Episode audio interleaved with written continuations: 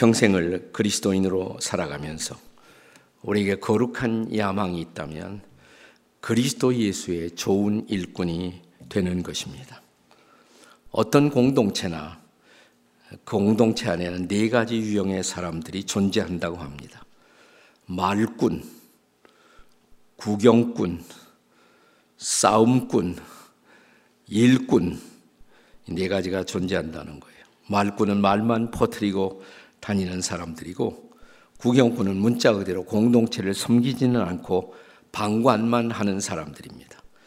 그런가 하면 적극적으로 공동체를 회방하고 분열을 일으키는 싸움꾼들도 있습니다. 어느 공동체나 공동체가 필요로 하는 진정한 사람, 그것은 일꾼이, 일꾼이 필요합니다. 여기서 일꾼이라는 단어는 집사하고 같은 단어입니다. 디아코노스, 영어로는 디큰이라는 단어가 쓰여집니다. 섬기는 사람을 뜻하는 말입니다. 디모데 전서 3장을 우리가 묵상할 때 집사직을 논하면서 말씀드렸습니다만은 최고의 집사는 누구예요? 예수님이세요. 왜냐하면 그분이 가장 잘 우리를 섬겨주셨기 때문입니다. 바울은 그의 후계자인 디모데가 예수 그리스도를 본받고 예수 그리스도에 의해서 쓰임을 받는 진정한 일꾼이 되기를 부탁하고 있는 것입니다. 그냥 일꾼이 아니라 무슨 일꾼? 좋은 일꾼. 여기서 좋은이라는 단어가 원어에서는 착한 성품, 좋은 성품을 가진 일꾼됨을 부탁하고 있는 것입니다. 요즘 미국 신학교에 가면은 아, 옛날에는 그런 과목이 없었는데 새롭게 개설되는 커리큘럼 가운데 영적 형성, spiritual formation이라는 과목을 개설하기 시작했습니다.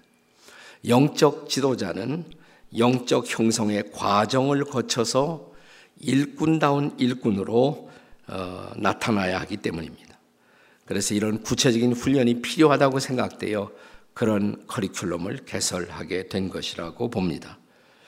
우리는 하루아침에 영적인 지도자가 되는 것이 아니라 그런 지도자가 되기 위한 성령의 간섭하심 그리고 시간과 환경을 통해서 만들어지는 것입니다. 바울은 지금 디모데가 에베소 교회에서 사역을 하게 되었지만 지도자로서의 그의 자질 형성이 아직도 진행 중인 것을 알고 이런 진지한 부탁을 하게 된 것입니다. 사실 하나의 공동체는 그 공동체를 이끌어가는 지도자의 성숙만큼만 성숙할 수 있는 것입니다. 나는 더 이상의 성숙이 필요 없다고 생각하는 지도자가 있다면 그 지도자가 가장 위험한 지도자라고 할 수가 있습니다. 디모데는 20대에 바울 사도를 만나 그의 제자가 됩니다. 바울의 전도여행, 특별히 제2차 전도여행에 동참하면서 현장 교육을 바울을 통해 받을 수가 있었습니다. 그리고 이제 30대가 된 그는 이제 바울이 목회하던 에베소 교회 사역을 바울로부터 위임받게 된 것입니다. 이제 미숙을 넘어서서 성숙의 본을 보여야 할 시점에 도달하는 것입니다. 이런 디모데에게 바울은 그리스도 예수의 좋은 일꾼이 되어 달라고 부탁을 하는 것입니다. 자, 그렇다면 어떻게 그리스도 예수의 좋은 일꾼이 될 수가 있을까요? 그 첫째는 경건에 이르도록 자신을 연단해야 한다는 사실입니다. 한번 따라서 하십시다. 경건에 이르도록 자신을 연단합시다. 옆에 사람에게 해보세요. 시작. 경건에 이르도록 자신을 연단합시다. 우리가 지도자가 되었다는 것이 이제는 성장을 멈추었다는 의미는 결코 아닙니다. 아, 지도자에게는 더더욱 양육의 필요, 성숙의 필요가 있습니다. 본문 6절을 함께 보시겠습니다. 6절 말씀 다 같이 읽습니다. 시작. 네가 이것으로 형제를 깨우치면 그리스도 예수의 좋은 일꾼이 되어 믿음의 말씀과 네가 따르는 좋은 교훈으로 양육을 받으리라. 우리는 교회마다 양육반이 있어요. 초신자, 새신자 양육반이 있습니다. 그러나 초신자나 새신자에게만 양육이 필요한 것이 아니라 자, 지도자들도 아직도 양육을 계속 받아야 한다는 것이에요.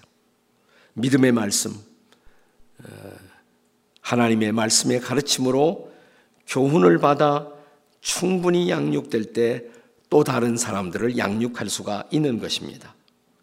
양육에 진보가 없는 지도자는 다른 성도들을 양육시킬 수가 없기 때문입니다. 그리고 이제 이어지는 말씀 7절에서 연단의 중요성을 강조하고 있습니다. 같이 읽어요. 7절입니다. 시작. 망령되고 허탄한 신화를 버리고 경건에 이르도록 내 자신을 연단하라. 연단하라. 연단이라는 단어는 본래 히라보 원어에 김나조라는 단어로 되어 있어요. 김나조. 영어로 번역하면 exercise라는 말이에요. train이라는 단어입니다. 아, 체육관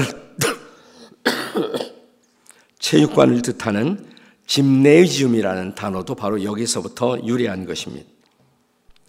모든 운동은 결실을 거두려면 꾸준하게 일관성 있게 시간을 들여 노력함으로써만 그 결과를 얻을 수가 있습니다. 경건은 이미 우리가 살펴본 대로 하나님께 속해 있는 성품을 경건이라고 말합니다. 유세베이아. 영어로 godliness 혹은 piety 이렇게 번역되는데요. 하나님을 닮아가는 성품을 뜻하는 말이에요. 경건은. 그래서 하나님을 닮아가는 성품에 이르도록 자신을 훈련하라 이런 뜻입니다. 망령되고 허탄한 신화는 일체의 비성경적인 사람이 만들어내는 인간적 잡설이나 허황된 교리들을 가리키는 것입니다. 바울 당시에 영지주의자들은 우리를 경건하게 한다는 미명으로 온갖 신화적 금욕주의 교훈들을 가르치고 있었습니다. 바울 사도는 이에 맞서서 이미 주신 말씀, 하나님의 말씀의 교훈을 붙들고 날마다 삶의 마당에 그 말씀을 적용하는 훈련만이 경건의 유일한 길이라는 것을 역설합니다. 말씀을 떠나서 경건의 왕도는 존재하지 않습니다. 육체를 훈련하기 위한 운동처럼 꾸준히 우리는 말씀으로 자신을 훈련해야 합니다. 8절의 말씀을 보겠습니다. 8절 같이 읽습니다. 시작. 육체의 연단은 약간의 유익이 있으나 경건은 범사에 유익하니 금생과 내생의 약속이 있느니라. 여기 바울은 육체를 단련하는 운동도 우리에게 유익하다고 말합니다. 그런데 그 유익은 금생에만 살아있는 동안에만 유익한 것이에요. 운동하는 것은 그러나 하나님을 성품을 닮아가기 위한 경건의 운동은 훈련은 이 땅에서만 유익할 뿐만 아니라 저 세상에서도 유익하다. 왜냐하면 우리는 하나님을 닮은 성품을 갖고 영원 속에 들어가기 때문입니다. 우리가 신학적으로 하나님의 성품을 연구할 때 보통 두 가지로 나눠요. 하나님의 성품은 두 가지가 있다. 하나님과 나누어 가질 수 없는 비공유적 성품. 또 하나는 하나님과 나누어 가질 수 있는 공유적 성품 두 가지가 있다고 말합니다. 비공유적 성품, 하나님과 나누어 가질 수 없는 성품, 대표적인 것은 뭐냐? 전지성, 전능성, 편재성, 영원성. 이건 하나님과 나누어 가질 수 없어요. 우리가 그 흉내 내면 안 돼요. 내가 전능하려고 하면 안 돼요. 전능할 수도 없고, 전지할 수도 없고, 무소부재할 수도 없고, 영원하지도 않고, 바로 이 비공유적 속성 때문에 하나님은 하나님이고 인간은 인간인 것입니다. 그러나 하나님의 성품 가운데 우리와 더불어 나누어 가질 수 있는 성품이 있어요. 그걸 공유적 성품이라고 말합니다. 예컨대 거룩성, 사랑, 자비, 긍휼 이런 것들. 네. 자, 성경이 이렇게 말하죠. 내가 거룩하니 너희도 거룩하라. 하나님이 거룩하신 것처럼 너희도 거룩하라. 우리가 닮아가라 이 말이에요. 하나님은 사랑이세요. 우리도 하나님처럼 사랑해야 합니다. 하나님이 긍휼과 자비를 베푼 것처럼 우리도 긍휼과 자비로 우리의 이웃들을 대할 수 있어야 합니다. 이것들은 하나님과 공유하는 성품, 하나님을 닮아가는 것이에요. 우리가 늘 주님 바라보고 주님과 많은 시간을 보낼수록 우리는 바로 주님을 닮아가는 것입니다. 그것이 경건의 핵심이에요. 주님을 닮아가는 것이 경건의 핵심입니다. 예수 그리스도의 장성한 분량에 이르도록 충만하고 온전한 사람됨 이것이 바로 경건의 척도가 되는 것입니다. 저는 저와 여러분이 금년 한 해 경건에 이르도록 자신을 훈련하는 새해가 되시기를 주님의 이름으로 축복합니다. 어떻게 그리스도 예수의 좋은 일꾼이 될까요? 둘째는 소망을 하나님께만 두고 살아야 합니다. 자, 우리가 그리스도 예수의 좋은 일꾼이 되려면 또 하나 소망을 사람께 두면 안 돼요. 하나님께만 두어야 합니다. 왜냐하면 하나님만이 우리를 구원하시는 구원자가 되시기 때문입니다. 10절이죠?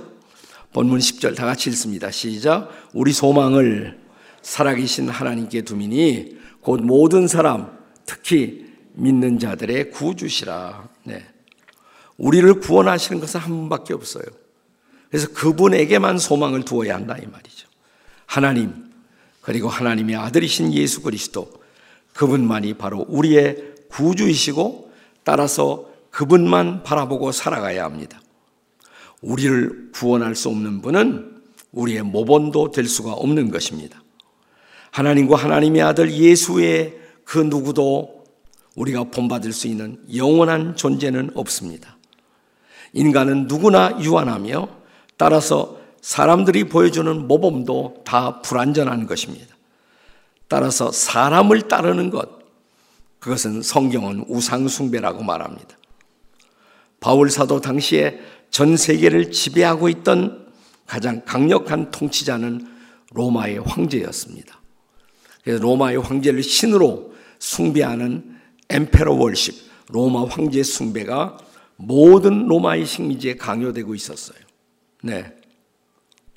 로마의 황제들 가운데는 더러더러 기독교의 호의적인 황제들도 있었습니다. 그렇다고 그들이 우리가 믿을 수 있는, 의지할 수 있는 대상일까요? 아니라는 것입니다. 소망은 오직 한 분, 살아계신 하나님, 부활하신 하나님의 아들 예수 그리스도 뿐이라는 것입니다. 바울은 이제 디모데가 참으로 본받아야 할 삶의 영역을 구체적으로 열거합니다. 본문 12절을 보시겠습니다. 12절 다 같이 읽겠습니다. 시작. 누구든지 내 연소함을 업신여기지 못하게 하고 오직 말과 행실과 사랑과 믿음과 정절에 있어서 믿는 자에게 본이 되고 여기서 연소함이라고 그럴 때 이것은 40 미만을 가르치는 단어예요. 40 미만. 그러니까 바울이 디모데에게 내 연소함을 업신여기지 못하게 하라 했을 때 디모데는 틀림없이 아직 40은 안 된 거예요. 30대였단 말이죠. 네. 그 당시에 40이 안 되면 젊은 사람으로 간주했던 것입니다. 그런데 네 젊다는 것, 연소함이 사람들에게 너의 핸디캡이 되지 않고 오히려 존경받는 지도자의 삶을 살 것을 기대하는 것입니다. 특별히 그렇게 하려면 다섯 가지 삶의 영역에 모본이 되어야 한다. 이 다섯 가지가 뭐예요? 말, 행실, 믿음, 사랑, 정절.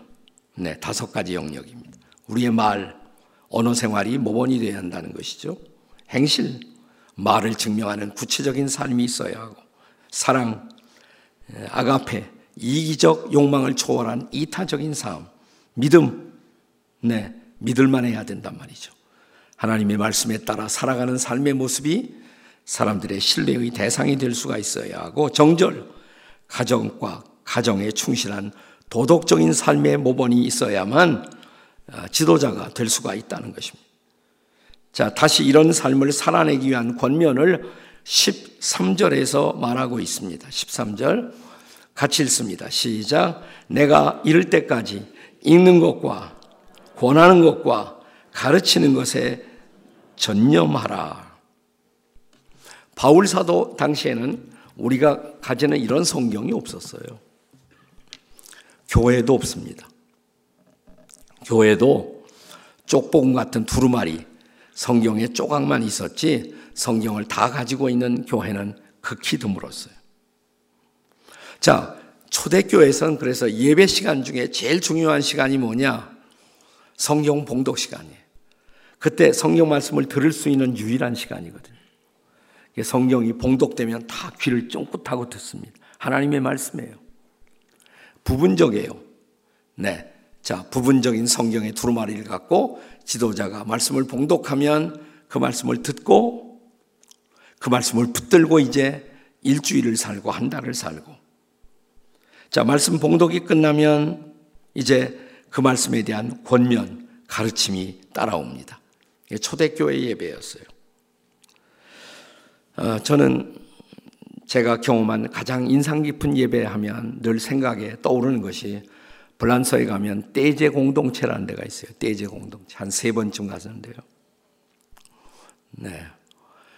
에, 1년 내내 유럽 전체에서 많은 젊은이들이 옵니다. 젊은이 특별히 많이 와요. 나이 많은 사람들도 오긴 하지만, 네. 특별한 프로그램이 없어요. 하루에 세 번 예배드려요.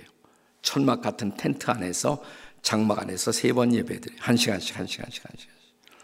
나머지는 조용히 흩어져서 묵상하고 교제하고. 근데 그 한 시간 예배 드릴 때 놀라운 사실은 설교가 없다는 것입니다. 설교가 없어요. 근데 성경 봉독 시간이 있어요. 수도사가 성, 마이크를 놓고 성경 봉독을 해요. 그럼 다 그 말씀을 들어요. 한 5분 동안 성경 봉독이 끝나면 종을 쳐요. 종을 땡 하고 치면 한 5분 동안 그 말씀을 묵상해요. 근데 그 말씀이 그렇게 인상 깊게 마음에 들어와요. 아, 시원찮은 설교하는 것보다 저게 훨씬 더 낫다. 뭐 제가 그런 느낌을 거 가서 많이 받았는데 말씀이 깊이 스며오는 것을 경험했습니다. 저는 그 말씀을 받기 위해 모든 회중이 조용히 침묵하며 고요함과 거룩함 속의 말씀을 받던 그 모습을 잊어버릴 수가 없어요. 종종 생각이 나요. 네. 우리는 그렇게 말씀을 받고 있을까, 오늘? 자, 그리스도 예수의 좋은 일꾼이 되려면 이제 마지막 세 번째로 무엇보다 영적으로 성숙해야 합니다. 따라서 하십시다. 무엇보다 영적으로 성숙합시다. 자, 옆에 사람에게 시작. 자, 바울 사도의 디모데에 대한 목회적 기대는 오늘의 본문 15절에 잘 요약되어 있습니다. 같이 읽어요. 15절 시작. 이 모든 일에 전심 전력하여 너의 성숙함을 모든 사람에게 나타나게 하라. 자, 이런 성숙함의 시련. 이것은 하나님이 우리에게 영적 은사를 주세요. 그 은사를 최선을 다해서 활용할 때 성숙이 이루어지는 것입니다. 14절이 바로 그런 기대를 보여주고 있어요. 14절 읽습니다. 시작. 내 속에 있는 은사, 곧 장로의 회에서 안수받을 때 예언을 통하여 받은 것을 가볍게 여기지 말라. 우리는 이 말씀만 가지고는 구체적으로 디모데가 어떤 은사를 받았는지 어떤 은사적 사명을 부탁받았는지 상세하게 알 수는 없습니다.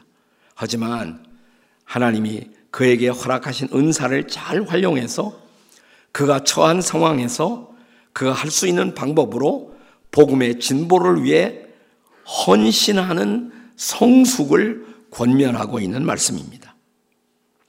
여기서 사용된 은사라는 단어는 본래 카리스마라는 단어입니다. 카리스마. 다 같이 카리스마. 그게 본래 은사라는 단어의 본래의 단어예요. 카리스마. 근데 이 단어의 어근은 어디서 왔느냐? 카라라는 단어 있어요. 카라. 예, 카라라는 말은 기쁨이란 뜻입니다. 기쁨, 즐거움, joy. 그래서 은사는 어떻게 하느냐 면 그 일을 할 때 난 너무 기뻐, 즐거워, 보람 있어. 그럼 그게 은사예요. 나는 음악만 하면 기뻐. 그 은사야, 그게. 그게 은사란 말이죠. 나는 그리면 나는 너무 기뻐. 삶에 보람이 생겨. 그 은사예요. 자기 은사예요. 저는 글을 쓸 때, 또 글을 정리하고 그럴 때 저는 보람을 느껴요. 제 은사겠죠, 그게. 저는 초등학교 시절부터 책, 책을 읽는 것을 아주 좋아했어요. 근데 학교 공부는 별로 좋아하지 않습니다. 책을 읽다가 너무 그 책이 좋아서 다 읽지 못하 학교에 가지고 와서 선생님 말씀이 시원찮으면 예, 책을 여기다 놓고 이렇게 내가 가져온 책을 읽었어요. 네. 그러니까 학교 성적은 많이 떨어졌죠. 네. 제가 특별 활동하면 저는 문예반 같은 데 자주 들어갔는데 어, 시도 잘 쓰고 싶었고 대회도 나갔어요. 근데 한 번도 당선된 적은 없어요. 그런데 제가 무슨 습관이 생겼냐면 책을 좋아하니까 책을 한 권을 띄고 나면 맨 뒤에 장에다가 읽은 책을 정리해요. 1페이지로. 소감문을 딱 정리해요. 그리고 이 책은 이래서 좋았다는 것을 끝에 책을 다 읽은 표시로 꼭 그렇게 했어요. 거의 국민학교 6학년 때부터 습관이 돼가지고 중학교, 고등학교 꼭 그렇게 했어요. 근데 중고등학교 가니까 독후감 대회라는 것이 있어요. 한번 나가봤어요. 나가는 족족 그건 다 당선이 돼. 그래서 제가 어렸을 때 받은 상을 보면 독후감 대회 상이 그렇게 많습니다. 책을 읽고 정리하고 어, 그것을 잘 소화하는 일. 그게 나중에 설교자로서 제 일생을 살아가는 일에 도움이 될 줄 그때는 몰랐죠. 네. 뭐 군대 가니까 어, 그뭐 훈련 조교들이 얼마나 심하게 우는지. 근데 어느 날 그러더라고요. 너희들 중에 연애 편지 잘 쓰는 사람이 있느냐고. 제가 손들었습니다. 나와서 써보래. 썼더니, 어, 잘 썼는데.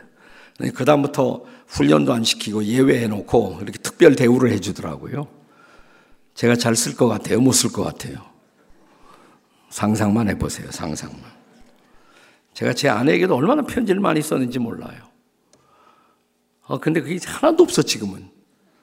난 그 국보를 상실한 것이다, 이렇게 생각하는데. 네. 오늘 바울이 디모데에게 내 연소함을 없인 여기지 못하게 하라. 비록 그가 아직 30대의 사람이었지만은 그의 성숙한 삶을 권면하고 있는 것이에요. 저는 연소함을 없인 여기지 못하게라는 말씀에 가장 가까운 성숙한 인생을 산 근대의 우리 시대의 한 지도자가 있다면 저 독일의 나치와 더불어 싸웠던 본회포 목사님 같은 분이라고 생각을 합니다. 본회포 목사님은 21세에 박사학위를 받았어요. 21살에. 24살에 대학 교수 자격을 취득합니다. 31세에 나를 따르라 라는 불멸의 기독교 고전을 탄생시킵니다. 그리고 이제 미국의 교환 교수로 초청을 받아 갔더니 그때 마침 독일의 나치, 히틀러의 나치 운동이 일어난 거예요. 그는 미국에서 대접받으며 교수의 길을 갈 수가 있었어요. 그러나 조국이 나치에 의해서 잘못 오도되는 모습을 그대로 두고 볼 수가 없다. 그는 고국으로 돌아옵니다. 그리고 반 히틀러 운동, 히틀러 제거 운동에 가담했다가 체포를 당해요. 37세에 체포를 당합니다. 그리고 두 해 동안 옥고 생활을 감옥에서 시간을 보내게 됩니다. 2년간의 옥살이를 하면서 옥살이 하는 동안을 통해서 쓴 것들 가운데 두 권의 책이 출간돼요. 책을 쓰려고 한 것은 아니에요. 친구에게 쓴 편지, 또 자기 약혼자 애인 마리아에게 썼던 편지를 중심으로 두 권의 책이 출간돼요. 하나는 옥중서신 반항과 복종이라는 책이 한 권 출간되고 보네퍼의 약혼자가 있었어요. 마리아라는 이름의 그 약혼자와 나누었던 편지 옥중 연서라는 책이 또 하나 있습니다. 이 두 권의 책을 읽어보면 그 2년 동안 감옥 생활을 보네퍼가 어떻게 했는지를 알 수가 있어요. 한 간수가 본웨퍼가 수감당한 그 방을 가리켜 뭐라고 불렀냐면 수도자의 방이다. 수도자의 방이다.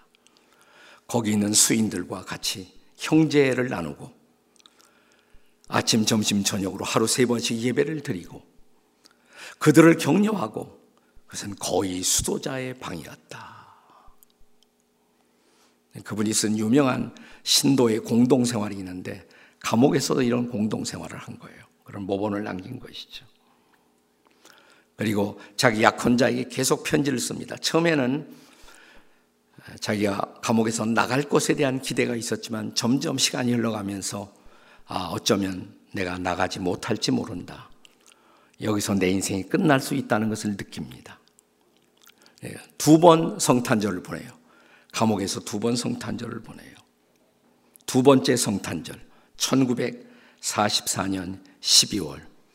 두 번째 성탄절을 앞두고 마리아에게 그리고 친구들에게 편지를 쓰면서 시 한 시를 거기다 첨부합니다. 그 시.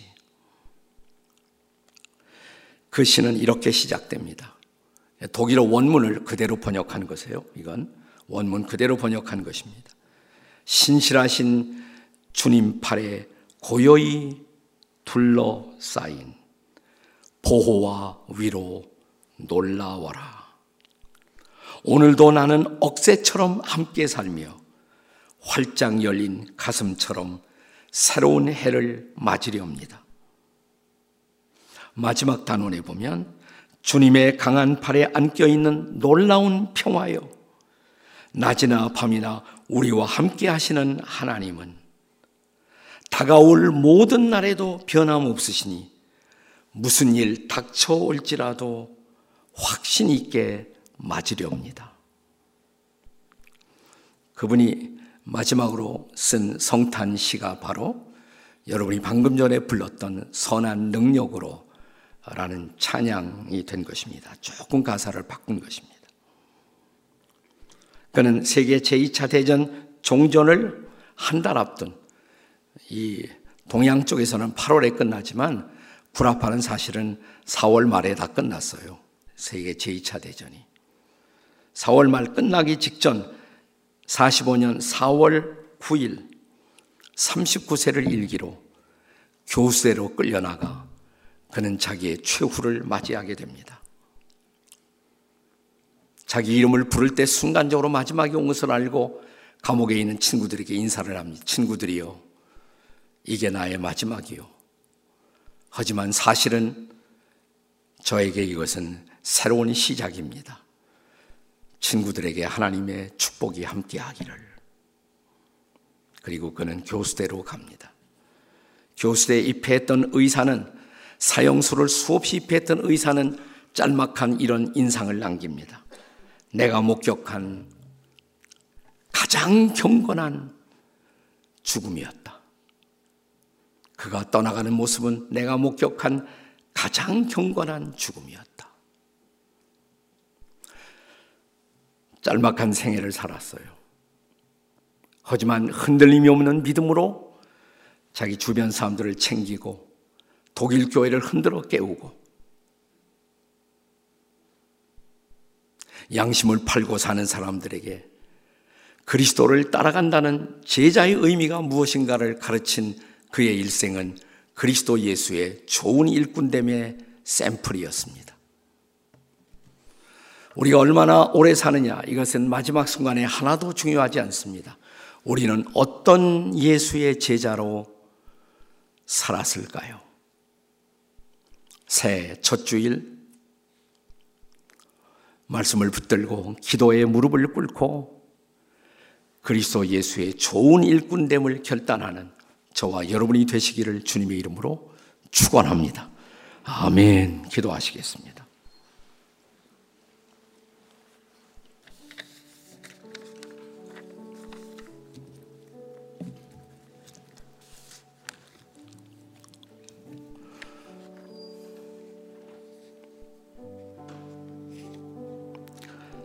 그 선한 힘에 고요히 감싸여 그 놀라운 평화를 누리며 그대들과 함께 걸어가네 그대들과 한 해를 여네 하나님 다시 새로운 한 해를 살아가며 금년 안에 어떻게 살아야 할 것인가를 묻습니다.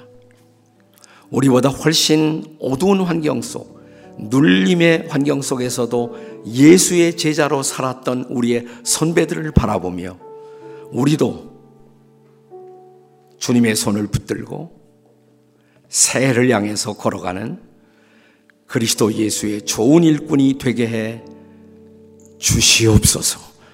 예수님의 이름으로 기도합니다. 아멘.